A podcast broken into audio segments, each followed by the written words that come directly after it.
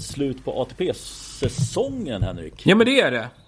Ja. Dags för en liten höst slash vintersummering då. Ja, men vi, vi, vi är ju där och vi, vi börjar för att vi var ju med veckan före Stockholm Open, eller precis före Stockholm Open. Eh, vi börjar den veckan och vi kan väl börja just här i den kungliga huvudstaden också. Eh, vinnare Gael Monfils. Och det var väl för väl. Eh, I en turnering som vi eh, pratade om på ett tidigt skede att vi inte var överdrivet impade över hur startfältet såg ut. Eh, det kom inte... Det hade inte samma stjärnglans som tidigare. Eh, och eh, de som väl dök upp, de var inte riktigt här för att lira. Fick man känslan. Vissa var det, Nej. men inte alla. Eh, nej, en, en av dem som man kan säga, det var ju faktiskt, om vi går ända till finalen, Pavel Kotov.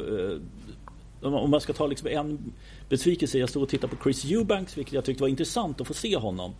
Eh, de möttes spela på showcourtbanan och Eubanks spelade helt okej första set, men Kotov, eh, fan vad tråkigt. Men duktig var han så inåt helvete. Ja, vi såg ju, stod ju och tittade på honom mot Sonego också du och jag. Just och det. ehm, man slås av... Ja, men det, det, var en, en, eh, det var en väldigt redig insats av en spelare som, som eh, gjorde väl, ja, men, rakt igenom väldigt mycket rätt. Det är ju inget som så här sticker ut på ett dramatiskt sätt.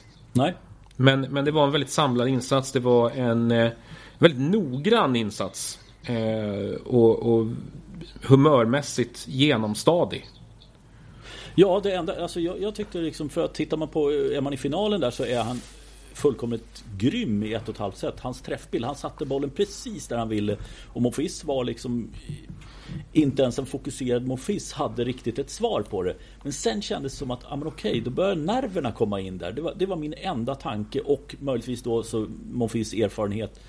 Att det liksom skakade till där. Det var det enda som jag såg svajade hos Kotov under den, den där veckan. Ja, annars är det ju en Annars är det ju nästan till perfekt vecka från honom. Och det som du säger, den här, det här tiebreak-setet 8-6 i andra där. Eh, det, det, det, det får, ju, får ju en enorm betydelse för resten av matchen.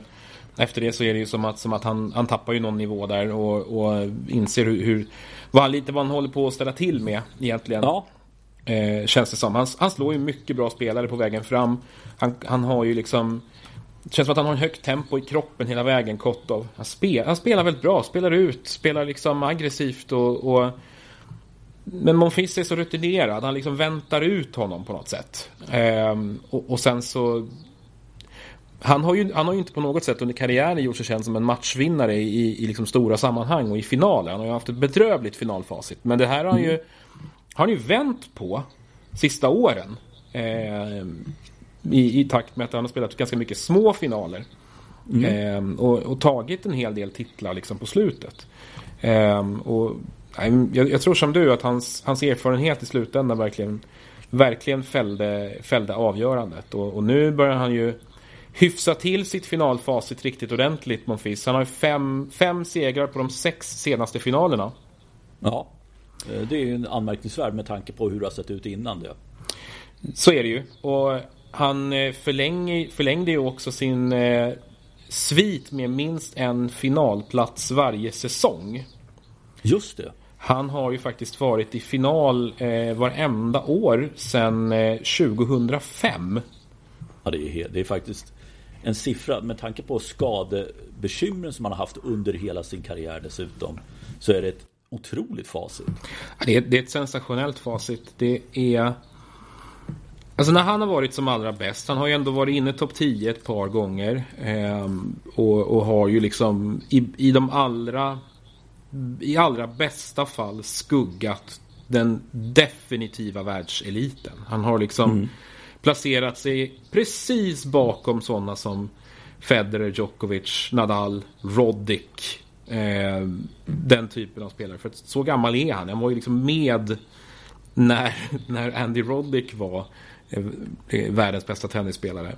Så han har liksom Ja. varit exakt bakom dem när han varit som allra bäst. Men allt som oftast så har vi ju sett honom på lite lägre nivåer. Ja. Ja, men han har, ju aldrig, han har ju aldrig haft den där att vinna mot stora spel, de största spelarna vid rätt tillfällen. Det har han ju aldrig haft den grejen. Nej, eh, och det har varit, stundtals varit svårt att liksom hålla samman i, i en hel turnering. Det har varit svårt att hålla samman en hel match ibland. Samtidigt som han har kunnat stå för fullständigt vansinniga insatser i enstaka game och set och, och i viss mån matcher. Eh, mm. Jag menar, det, det finns ju vissa spelare i andra sporter som liksom går igen. En sån som jag, jag, som ofta hemfaller åt hockeyliknelser kan jag likna honom vid Evgenij Malkin till exempel som bara total, mm. kan totalt dominera enstaka byten, enstaka perioder och sen försvinna helt i, i månader. Eh, han, han, är, han är en eh, han är en, en, väldigt udda spelare på det sättet men, men just längden på karriären den, den, är, den är historiskt bra. Eh, ja. Den är, den är jag undrar om inte han har, är den som har läng, längst svit när det gäller det där. Så kan det nog vara. Eh, vi har ju ändå haft eh, Ja, Federer hade ju liksom en period till exempel där då han, in, då han var skadad och, och formsvag. Då han, då han inte, inte spelade alls i stort sett. Eh, det är väl i så fall Djokovic, tror jag, just nu. Ja. Som, är, som är i samma härad som ju ska jag väl in, inte ta gift på exakt när han vann sin första titel. Men, men det borde väl ha varit där någonstans. Eller spelade sin första final som det ju handlar om med, med, med Monfils. Det borde väl varit där någonstans runt 2005. Eh, gissningsvis. 78. Och det, man får säga också att det, det var bra att Monfils vann med tanke på hur segerraden ser ut på på eh, på de andra segrarna i Stockholm Open. Hellre Monfils igen än att du har Kotov där som segrare. Ja, eh, precis. Och, och, om tio år så kommer man kanske inte ta hänsyn till vilken, vilken fas i karriären som Gael Monfils befann sig i när han vann Stockholm Open 2023. Men, precis. men hans namn där uppe ser ju trevligt ut. Det gör det. Jag hittar faktiskt en här som Connors, eh, ja. den spelare som har vunnit flest titlar, han har mellan 72 och 88 så var han i minst en final varje år. Mm. Och vad är det då? Det är, det är 17 säsonger. Ja, 72 till 88 är det 17 säsonger. Ja. ja. Och 2005 till eh, 2023 då är ju då är ju då är ju Monfils ännu värre. Då är det ju vad är det, 18. Då är det 18 ja. Mm. Ja, det, det är ju det är vansinnigt imponerande. Och, och han ska ja. väl gasa på här en säsong till rimligen. Ja, det känns som att nu kanske en sista säsong där han får vara hel från början och så får vi se hur långt det räcker helt enkelt. Eh, I övrigt så kan vi väl nämna Elias Ymer i kvartsfinal. Jättebra för honom. Ja, eh, positivt för turneringen, positivt för Elias. Eh, som gjorde, gjorde två bra matcher. Mm. Sen, sen går han tyvärr sönder då i, i kvarten. Ja. Trist, men som sagt, bra resultat där. Eh, vi eh, sätter punkt för Stockholm Open. Eh, nämner att samma vecka vann Ben Shelton borta i Japan. Visar väl att han inte var en dagslända. Det trodde vi inte heller. Och så Bublik som vann i Antwerpen. Eh, veckan efter så fick vi en kille som har varit helt under isen. Men eh, nu helt plötsligt, i säsongens sista timme, får till det igen. Felix Ogier Aliasim. Ja, han räddar upp sin säsong på, på ett ganska imponerande sätt till slut. Eh, det, där, det där var ett trendbrott som eh, verkligen hette duga. Ja. Eh, det, alltså det, det gör ju liksom att han kan gå in, han kan avsluta och liksom känna någon form av ah, glädje höll jag på att säga, men i alla fall någonting på att han har krigat sig tillbaka. Ja, för det är ju en säsong där i stort sett allting har gått fel. Han, han har ju, har ju radat upp förluster under eh, framförallt andra halvan av säsongen på ett sätt som har varit liksom beklämmande. Eh, förlorar ju, vad blir det, en, två, tre, fyra eh, från Roland Garros och sen fram till Cincinnati så, så vinner han inte en match. Och, och sen så drar han igång en, en matchvit igen med förluster som sträcker sig över US Open, Beijing och Shanghai. Eh, mm. Mot väldigt varierat motstånd. Men sen någonting händer ju i Tokyo uppenbarligen. Där, där han ändå får, får med sig några matcher mot lite beskedligare motstånd. Ehm, och där känns det som att han, även om han åker ut mot Giron där så känns det som att han hittar någonting att bygga på. Ja. Ehm, och sen att han torskar mot Tsitsipas i Paris sen, det, det, det är ju inget att skämmas för. Så att det är ändå med visst hopp som jag kan känna i, runt honom eh, inför nästa säsong. Jag tror inte han mm. kommer att vara så här dålig. Nej, men det kan han inte vara. Det, jag, jag, jag, håller med. Jag, jag, har så svårt att se att det ska fortsätta på samma bedrövliga sätt som vi såg efter Franska öppna där. Utan nej, det kanske lite svårt att se vart han landar. Men att det är lika, lika beskedligt. Nej, det kommer det nog inte vara. Sannolikt inte nej. Eh, så en eh, fin titel för honom. Och så har vi en annan herre som vinner i Wien. Mm. Han var ju ganska duktig här på slutet kan man väl säga va? Du, det kan man väl lugnt säga. eh, Jannik Sinners eh, post-Wimbledon-facit. Vi kan väl ta det redan nu. Ja. Eh, 27-4 har man räknat bort eh, rena walkovers. Vilket han har ett par stycken. Men eh, det är eh, Det är inte dumt. Eh, och han slår varenda bra spelare i hela världen. Han slår Medvedev, han slår Djokovic, han slår Tsitsipas, Rune, Rublev och Alcaraz. Det, ja. det, och det här är en... Wien var en jättefin turnering i år. Ett magisk, ja. eh, magisk semifinaluppställning. Med Medvedev, Tsitsipas, Rublev och eh, Sinner. Ja men minns du det, om vi backar några år där, när, det var väl i och för sig lite när Federer var Då var ju Basel den turnering som var mm. en riktigt bra 500 turnering och här känns det som att pendeln har svängt lite grann så att Wien är den just nu som strålar bäst. Basel hade satt sig i en jättebra position tack vare Federer naturligtvis och Wawrinka. Och sen mm. lyckades man ju locka över Nadal några år där också. Del Potro var där, eh, brukade återkomma. Så att man hade ju väldigt fin kontakt med liksom den yttersta världseliten. Och den, men den generationen är ju borta.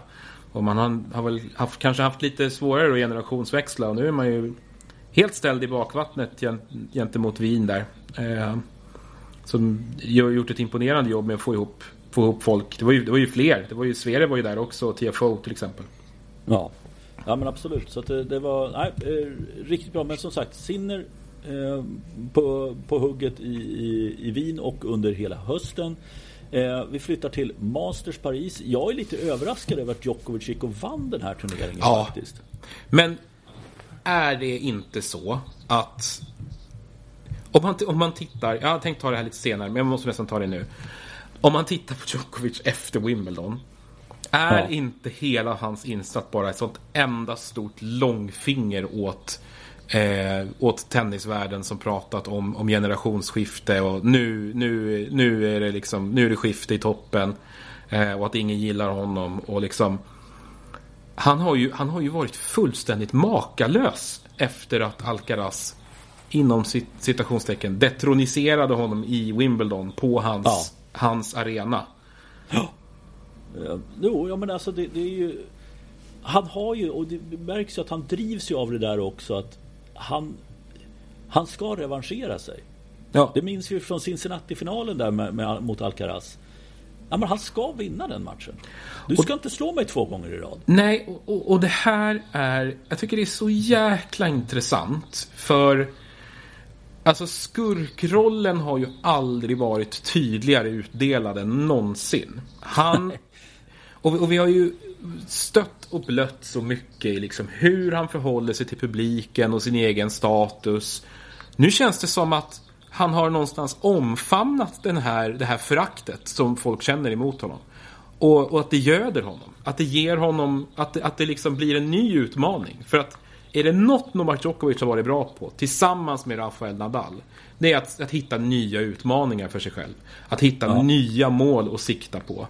Att, ja. ladda om efter besvikelser och bara ta sig vidare och bara starta upp igen och bara gasa mot nästa mål. Ja. Och, och, och, och nu känns det som att han har, han har bara släppt det här att liksom alla ska gilla honom. Han skiter i det nu. Ja. Ja men för nu, nu är han, ja men nu är han också, jag tror det är lite också för att han är ju bäst. Det ja, finns ja. liksom inget att, att argumentera mot. Det finns några små rekord som han inte har än. Men han är den som har vunnit flest slams. Och så vidare, och så vidare. Han behöver inte bevisa den grejen att han är bäst trots att han inte har vunnit mest, om jag uttrycker det så. Nej. Den grejen har han kunnat släppa. Ja, ja, det, det, tror, det tror jag också. Och, och alltså, den, den, har han ju nog fått, fått släppa. Han har nog fått släppa också det här att Jag tror att han till slut har fått inse att, att ja, men de kommer inte tycka bättre bättre om mig. De kommer inte att liksom, publiken kommer inte omfamna honom på samma sätt som, som eh, Djokovic, och, eller som Nadal och Federer. Och, och, det har nog gått upp för honom ännu tydligare här nu när Alcar Alcaraz har blivit liksom hela Torens lilla älskling. Ja. Att, att, den platsen är inte vikt för honom. Och om, och om, han måste vara skurk nu så känns det som att, ja men då får han vara det då. Och, ja. och, och, och, det har ju bara gjort honom bättre. Eh, jag, är, jag är så imponerad av vad han har gjort efter Wimbledon så att jag har svårt, svårt att finna ord för det egentligen. Vet du vad, du kan få en liten stund på dig att återhämta dig. Vi, ja, vi kommer tillbaka vi, till det. Exakt.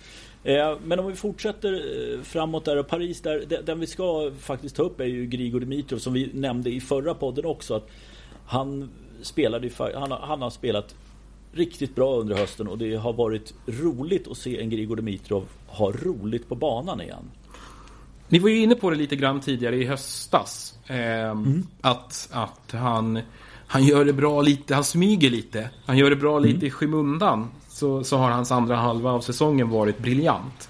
Och det kulminerar ju i Paris. Med den enorma insats han gör. Och jag tror att han vet att det är inte så många sådana här vänder kvar. Nej. Det dräller inte av möjligheter att, att nå långt i en master, att, att utmana om en framskjuten eh, placering i en slam och att, att, att slå topp 10-spelare. Jag tror att han verkligen kände att, att ska det ske så ska det ske nu. Mm. Eh, och den besvikelsen efter finalförlusten mot Djokovic. Usch, det, det, det gjorde ont i magen måste jag säga. Det var jobbigt att se. Ja. Eh, och, och, och, det, och, då är det ändå, ja, och då är det ändå Novak Djokovic som står på andra sidan. Så man vet att han är ju halvt slagen Ja, eller 75% slagen redan när han ja. kliver in på banan. Naturligtvis. Eh, Dimitrov vinner så, ju inte mot Djokovic idag. Nej, eh, nej. Det, det, det, kan han inte göra. Och... Ja, på, på grus i Belgrad i andra rundan möjligtvis. ja, men, men, i ett större sammanhang som, som det här. Eh, ja, nej. Och jag, det var ju så uppenbart att Djokovic kände ju samma sak också. De är ju inte... Dimitrov är ju liksom fyra år yngre än vad Djokovic är. Men likväl så känns det ju som att han känns ju äldre. Han, ja. Det känns ju som att, som att det är någon spoling som liksom lägger armen om honom där och, och liksom tackar, tackar för, för den här tiden. Ja. det var kul att ha dig med. Det var kul att ja. ha dig här framme liksom. Sen ska, ja, det, sen ska jag tillägga att det görs med enorm värdighet av Djokovic där också. Ja, ja men det, det, det är verkligen det, det, är ingenting. Men, men jag, jag, jag, är helt med dig i resonemanget. Och det, det är... Ja, nej, det, är... Ja, nej, men man, man även om, om Dimitrov själv var besviken där i stunden. Jag tror säkert att han kan blicka tillbaka och vara väldigt nöjd över det han har gjort. Och vi noterade här innan också att det är han och Deminaur som har vunnit mot flest topp 10-spelare under 2023. Mm. Sex gånger. Det är, det är faktiskt en, en, en bra, mycket bra siffra.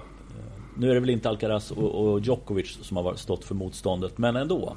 Ja, men, men Dimitrov plockar ju ändå ner både Hurkacz till exempel. där Nu var inte han topp 10 då, men, men han har ju varit liksom en, en topp 10-spelare här under hela hösten, känns det som. Ehm, och, och Tsitsipas, så att... Eh, eh, aj, och Medvedev inte minst. Eh, så att jag, jag, jag, jag, är, jag är vansinnigt imponerad av, av att Dimitrov liksom kramar ur all, all boll han har i sig. Eh, vad som kan vara en sista gång. Eh, ja. Han är 33. Eh, han, han har inte en spelstil som är kanske kanon att åldras med. Eh, Nej, det känns faktiskt som att det inte... Han kan ta sina skalper på att de yngre har en, en mer en spelstil som inte går ihop. Lite Manarino fast liksom, de har inte lik spelstil. Men något som bryter mönstret. Mm. Men de bästa hanterar det där. Ja, verkligen. Det är... men om vi, om vi tar oss vidare då till det här slutspelet som uh, spelades förra veckan. Mm. Ja, vi, kan väl, vi kan väl i och för sig fort nämna där att Manarino som vi nämnde, det, det gick för, i år var det ju 2-2 50 turneringar som spelades efter eh, Paris. Eh, väldigt märkligt. Eh, Hugo Humbert vann i Metz. Eh, Adrian Manarino, Manarino vann i Sofia och Manarino vinner alltså sin tredje titel och jag tycker han har varit eh, Han har ju varit ganska bra under hela säsongen och inte bara i de turneringar han har vunnit. Det är ju två, tre stycken 250 han har vunnit givetvis. Men han har ändå liksom vunnit matcher under större delen av säsongen. ja ehm, så är det.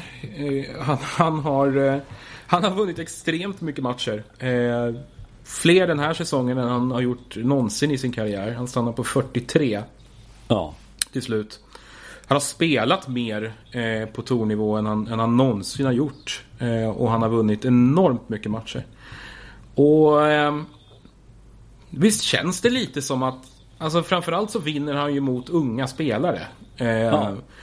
Visst känns det lite grann, bara för att återknyta det du pratade om där runt Dimitrov. Visst känns det som att han vinner mycket på att han är så mycket äldre än de andra och att de fattar liksom inte vad det är han håller på med där ute. Nej men det, det är ju någonting med det här när du bryter mönstret. Vi hade ju för några år sedan, det var ju samma, eh, han är vänsterhänt precis som, ja men om vi backar bara några år så har vi Fe- Feliciano Lopez som också helt plötsligt, det var ju mest gräs förvisso, men just det att av att motståndarna hade så oerhört svårt att hantera spelet. Och det känns lite som Manarino också, att de vet inte riktigt vad de ska göra för att det, det, det, så här spelar vi ju inte tennis idag. Nej, nej exakt. Eh, Ehm, och, och när de väl börjar få, få liksom lite kläm på det, då är det ju ofta för sent. För att då har han ju vunnit liksom ett och ett halvt set redan. Ja. Ehm, nej, det är, eh, det är en rakt igenom vansinnigt imponerande säsong. Eh, han, han har höjt sig många nivåer och han har verkligen spelat med sina styrkor. På ett sätt som jag tycker är, är skithäftigt faktiskt. Ehm, Jag tror inte han kommer att göra en sån här säsong nästa år. Nej, Eh. men det, men det är noterbart liksom. Sluta 22 på ranking vid 35 års ålder och det är den bästa du, du någonsin har haft. Ja, och nu blev han väl precis passerad i fransmannaracet. Men han har ju under stora delar av säsongen varit den bästa franske spelaren.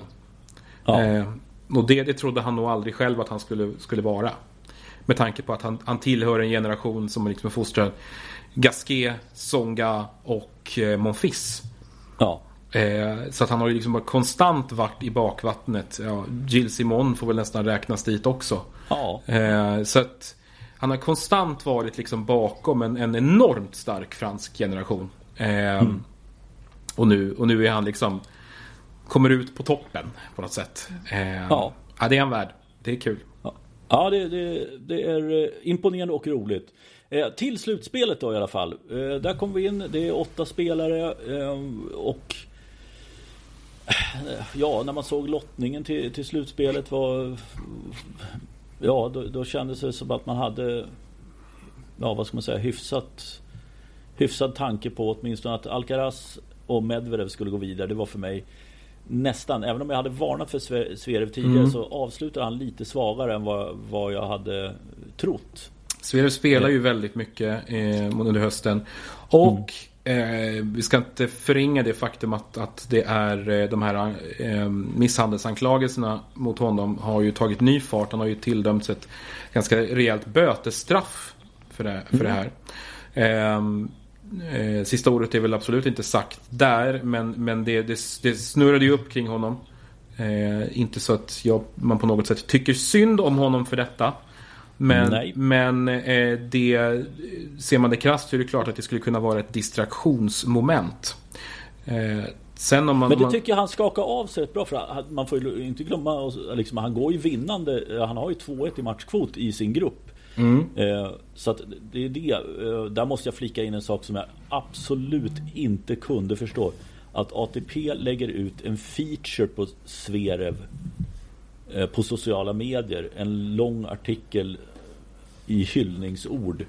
Vilket är helt jävla obegripligt Ja, Ursäkta att jag svär Det, det, alltså oavsett vad, liksom, vad, det, vad det hade, vad liksom är för anklagelser eller vad de består i. Och när han ändå, när han ändå liksom tildöms ett straff och man, och, man, Ja. och man är så tondöv så att man kör den typen av... Det är liksom som att de lever i en, i en parallell verklighet på något sätt. Eh, Ja ja, det, det, en- det enda rätta hade naturligtvis varit att bara ligga jävligt lågt. Eh, Ja, ingen hade ju saknat den där ändå. Den featuren. Som, och, och, det, och, man såg det på kommentarerna efteråt att det var, det var låt oss säga att det var väl i, i stort sett noll, kanske någon enstaka som liksom gav sitt gillande till det. Alla andra spydde galla över hur man kunde vara så tondöv. Eh, och det, alltså fortsättning följer den där frågan och det är, ja, nej, det är inget bra. Vi kommer ihåg den första historien som kom fram där. Eh, då det var väldigt tydligt att den eh, tjejen var ju inte ute efter pengar överhuvudtaget. Och det här är ju då Det här är ju då mamman till det barnet som Sverev har. Mm. Och det var ju den vevan gick ju hon ut och sa att eh, han kommer inte ha något med mitt barn att göra. Men sen sa ingenting mer. Eh, och så kommer den här grejen fram nu. Ja, nej, det, det, är inga Inga trevliga anklagelser som riktas mot Sverev och det känns väl som att Ja, jag vet inte hur många gånger blixten slår ner på samma ställe men eh, Ja, det, det, det, är omöjligt att inte titta efter ett mönster. Nej, och det, det gäller nog oss alla utom ATP då. Som, som bara kör på eh, som om ja. ingenting hade hänt. Och, och liksom, jag vet inte vad man har för ambition om man bara tänker sig att det här lägger sig nog förr eller senare.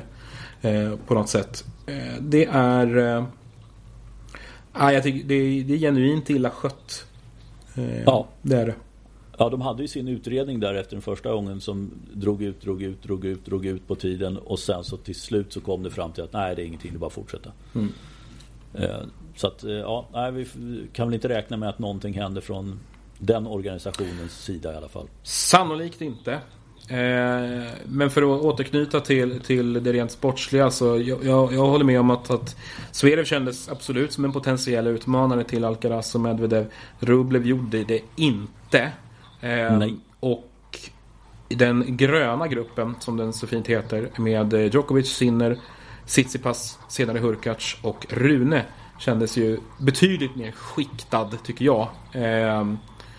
Med, med Sinner som visserligen lite hade, hade gett upp, eh, hade lämnat walkover i Paris. Eh, Men det var ju efter, man får inte glömma bort att i Paris lämnade walkover och det tror jag var ju mest i protest. För det var ju den matchen som slutade 2.30 mm. och sen skulle han spela dagpasset efteråt. Helt obegripligt eh, schemalagt.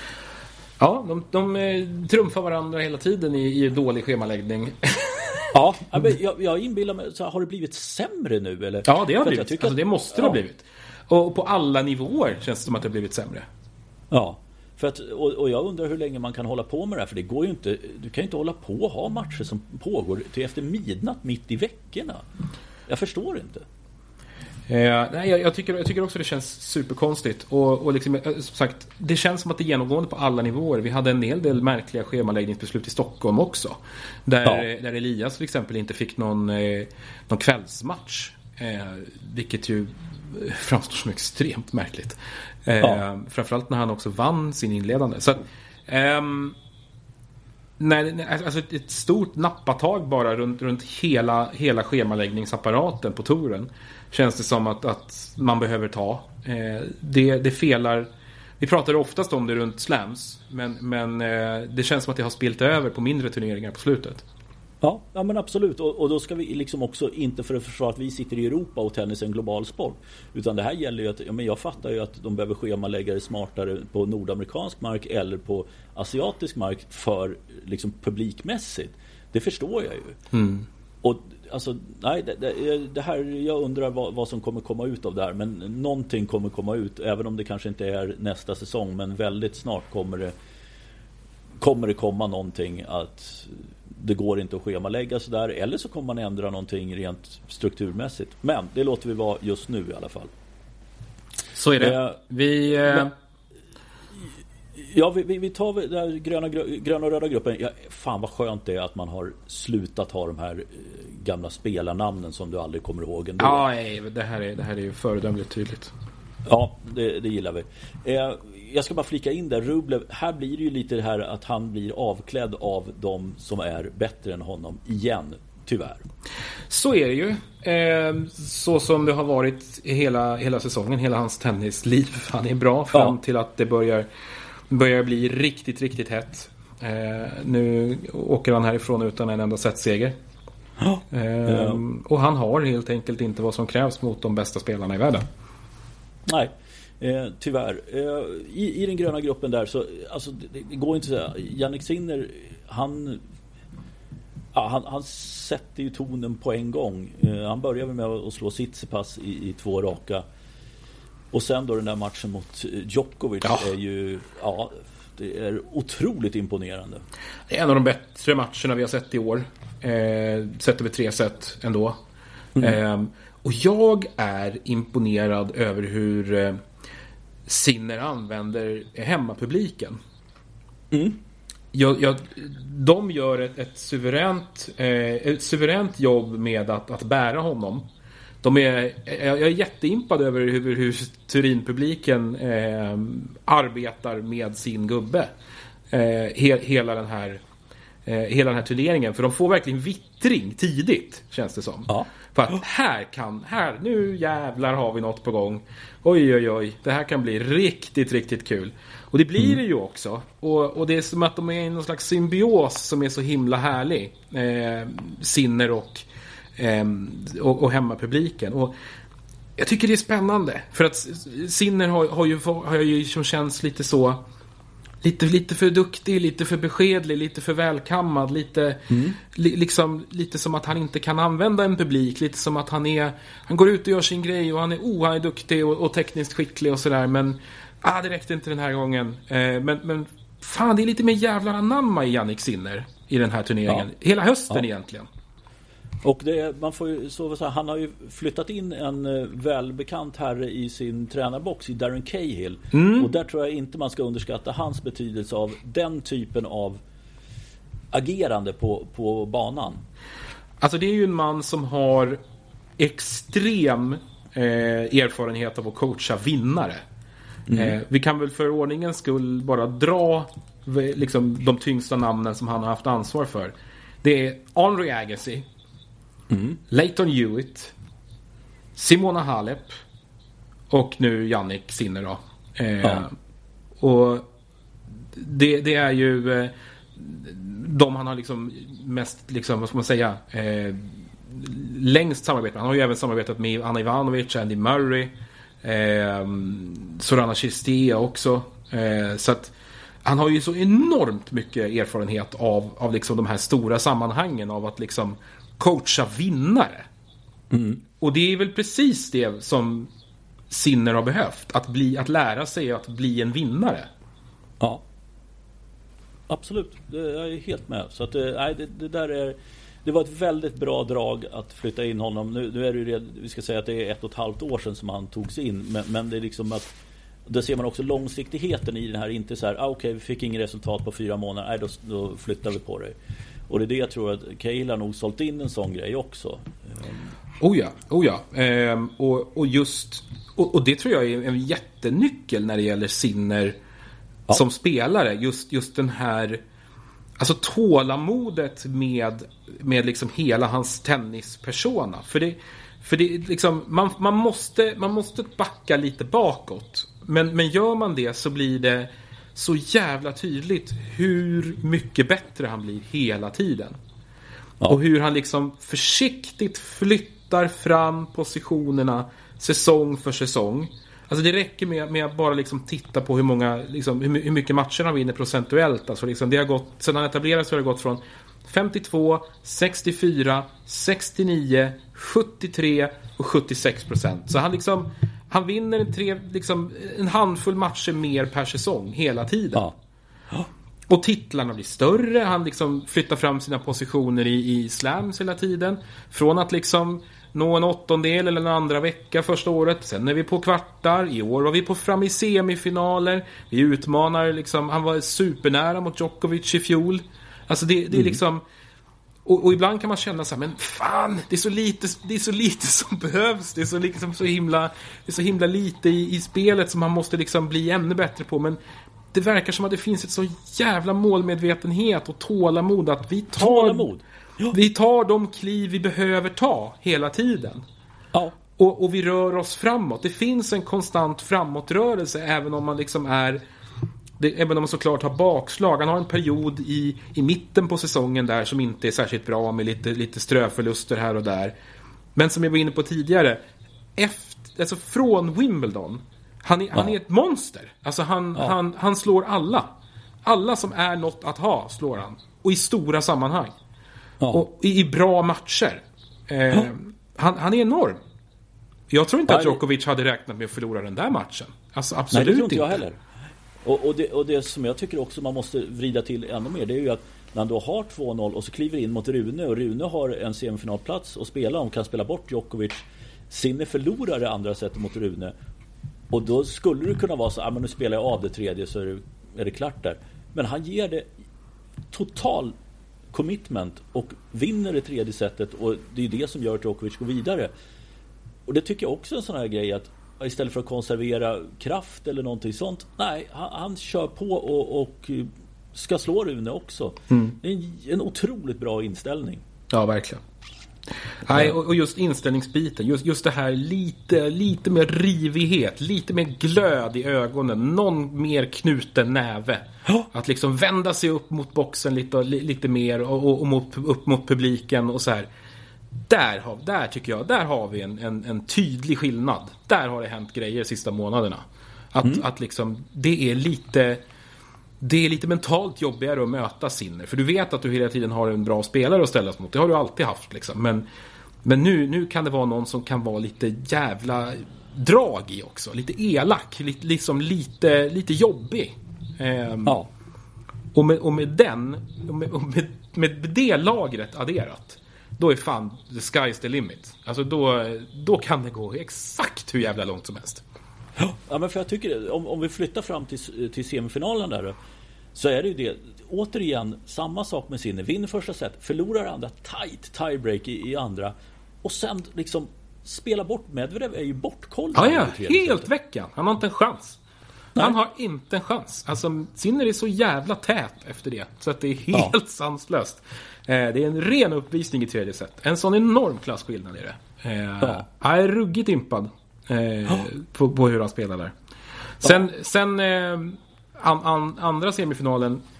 Vi ska vara ärliga och säga att Carlos Alcaraz har inte varit i kalasform egentligen sen Wimbledon. Jag tror att det, det, det, det tog på honom. Ja men det och förlusten i Cincinnati tror jag faktiskt också finns med där Men ja Nej, för att det, det var ju en nivå till eh, Ja. på, på Djokovic. Det var ju liksom... Eh, om, om, om, vi ska, om vi ska stanna lite upp i, i dynamiken de här två emellan så är det ju ett solklart övertag för Djokovic igen. Eh, och, och den pendeln svängde snabbt. Det var inte länge som Alcaraz fick vara bäst i världen på snabba underlag. Eh, för att liksom att det kommer, kommer in en en 36-åring och bara skruvar upp nivån igen och bara visar ja ah, det är så här bra du behöver vara för att slå Ja. mig nu. Nu har du gjort det en gång. Nu, nu, nu, nu växlar vi utmaningen. Nu, liksom, nu åker svårighetsgraden upp ett hack till. Nu ska Ja. du prestera på den här nivån för att slå mig. Och, jag, och jag, som du säger, det, det, det kan fan ha gjort honom lite illa. Alltså, eh, bara vetskapen om vad det är som krävs. Ja. Eh, och, sen, och sen har ju Djokovic hela, hela liksom resten av säsongen varit så, så... Han har ju lagt ett perfekt schema och verkligen kunnat trycka exakt så hårt som han behöver i de turneringar han har spelat. Ja. Och, och sen gjort det luftigt för sig. Han är nog helt slut nu. Jag tror det verkligen. Men, men han har ju gjort en schema... Han ska spela Davis Cup dock ska sägas Ja, Både det- han och Sinner Ja, och det är frågan om hur mycket kräm det finns kvar i tanken. För Serbien finns det nog hur mycket som helst. Men, men, Ja. men alltså det är, en- det är en schemaläggningstriumf för Djokovic. Efter Wimbledon. Ja. ja det, det, är, det är så smart. Han spelar så sparsamt.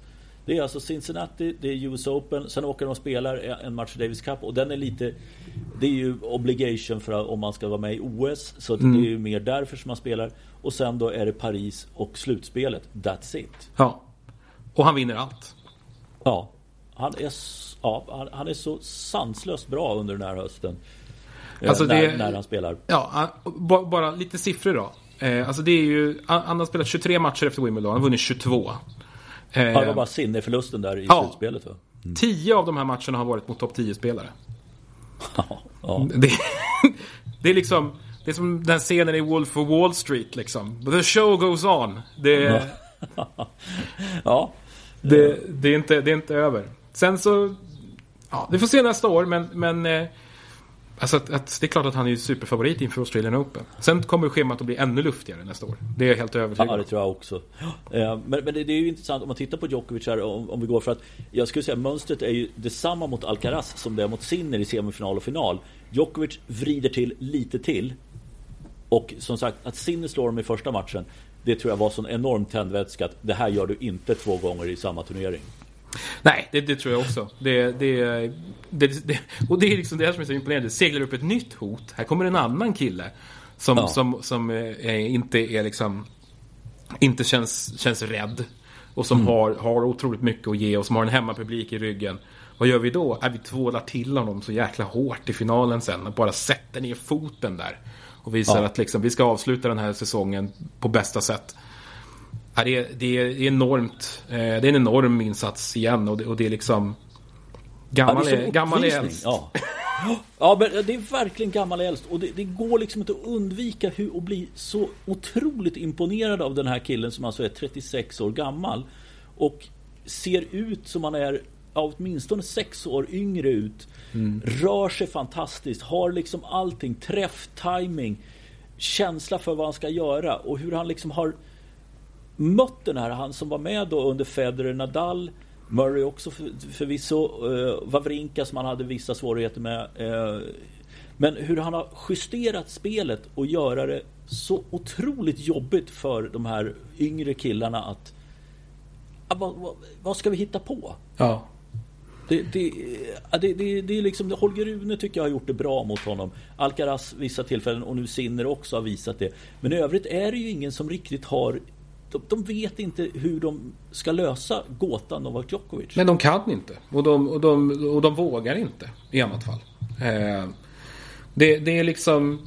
Du har några enstaka utmanare som i vissa matcher har liksom kunnat skräm, skrämmas lite. Men, men på det hela taget och liksom en samlad insats över en säsong. Det, det, det är fortfarande ingen som är där. Alltså Alcaraz har, har gjort... Han har detroniserat honom en gång. Men nu är han ju nu, nu, är ju liksom, nu är det ju längre mellan de här två i, i nivåmässigt uh, än, än vad det varit på ett bra tag, tycker jag. Ja. Eh, och det blir väldigt spännande att se nästa säsong hur, hur, eh, liksom hur styrkeförhållandena eh, kommer att se ut. Alltså jag, jag, kan tänka mig att det kan bli lite grann som som liksom, som i, varit i rally-VM liksom i några år när en sån liksom supermästaren Sebastian Löb kommer tillbaka. Kör liksom ja. tre tävlingar per säsong och bara liksom ja. Kör skiten ur alla andra och sen åker hem och, och, och sätter sig och, och, och, tar det lugnt i några månader. Kommer tillbaka på en annan kontinent, spöar skiten ur allihopa och åker hem igen. Alltså det är lite ja det är lite, lite det jag tänker mig att, vi kan ha Djokovic nästa säsong om inte, om inte Alcaraz kan bita tillbaka. Och Sinner ja. kan liksom studsa upp och, och, och, leverera på den här nivån igen. Ja. Uh, nej, det, det, det, här är... Ja, det, det, finns liksom inte nog med superlativ för just hur fantastisk Novak Djokovic är som tennisspelare. Men, men det är alltså... Jag bara skakar på huvudet när jag satt och tittade på finalen och, och bara liksom Ja men det här Det, det, är, det är ju Det är verkligen så one way traffic grej. Det, det, det, går inte att se vad Sinner ska göra. Eller i de där lägena då är det ju i stort sett lite som vi hade på damsidan när Serena Williams var som mest dominant. Att den enda som kan slå Serena Williams är Serena Williams själv. Och det är ja. inte samma känsla med Djokovic. Att det är att han helt plötsligt ska liksom falla ur ramen. Mm. Något annat är liksom inte aktuellt för att det, han är så mycket bättre. Ja, verkligen. Verkligen. Och, och, och, så att, eh, nej, det, det, är otroligt imponerande igen av Djokovic. Eh, vad, vad, tror vi om, om man bara tar... Kommer han gå för Connors titelrekord? Han är 11 efter. Ja, det tror jag. Eh, det tror jag han gör. Han... Han har ju en säsong här nu med OS. Mm, ja, den har vi. Där har vi en också. Eh, och och det, det kommer han ju att gå för. Han kommer ju, han kommer ju bygga hela säsongen mot OS. Naturligtvis. Ja. Jag tror inte han drevs, drivs lika mycket mot det som Federer gjorde. Nej. Eh, det, det tror jag inte. Men, men det är klart att om, om chansen uppstår så är han, är han nog, eh, kommer han nog vara där. Ja, det, det, kan ju vara lite hur det går nästa år. Mm. Vinner han fem, sex titlar nästa år. Ja, men då, då kan det nog vara för då är han så pass nära. Ja. Eh, Så att då, då finns det liksom en, en möjlighet att ja, men han behöver två riktigt bra säsonger till för att göra det. Eller alternativt kliva ner och om man känner att det börjar gå ner. Det vet inte fasiken om det faktiskt, du har rätt i det. Det är nog tveksamt om han kliver ner och börjar Jag tror, köra jag, 250 tävlingar. ja, alltså, jag, jag, det kanske bara är ren inbildning från min sida. Men jag, men tror inte att, att, att han drivs av det riktigt. Nej, Ehm, OS-guldet är, är, OS, är det. OS-guldet är viktigare. Jag tror han bygger allt runt det. Och jag tror inte att han... Nu, vad blev det i år? Det blev en, två, tre, fyra... Sju. Ja, det är sju totalt. Ja. Jag tror inte han vinner sju nästa år. Eh, det känns inte så. Jag tror att han... Han kommer att vinna Australian Open igen. Eh, Mm. där, är han, där är han favorit. Eh, han kommer att vinna någon av franska och Wimbledon. Han vann inga titlar där mellan eh, Australien och franska i år. Nej. Och det är inte säkert att han gör det eh, nästa år heller. Kanske en på grus. Jag tror inte han bryr sig om amerikanska hardcourt-säsongen nämnvärt faktiskt. Eh, Nej. Kanske att han vinner en i Europa innan. Eh, Ja. Och så möjligtvis en till då. Så att, ett, fyra, fem. Ja. Ja. Ja, ja, vi säger fem max nästa år. då är han på 103. Ja, då är han väl på samma som Federer va? Var inte han också på 103? Och då vill han ta sig förbi Federer så då ska han vinna en turnering till. Så Ja, Det tror jag har mer med... med ja, ja det, tror jag, det tror jag mer. För att Connors är ju ingen som någon jämför sig med det, när vi pratar om historiens bästa spelare längre. Eh, bara historiens mesta. Så att... ehm, nej, det tror jag absolut. Federer vill han nog gå förbi. Och det kommer han göra. Men, men Connors... Mm.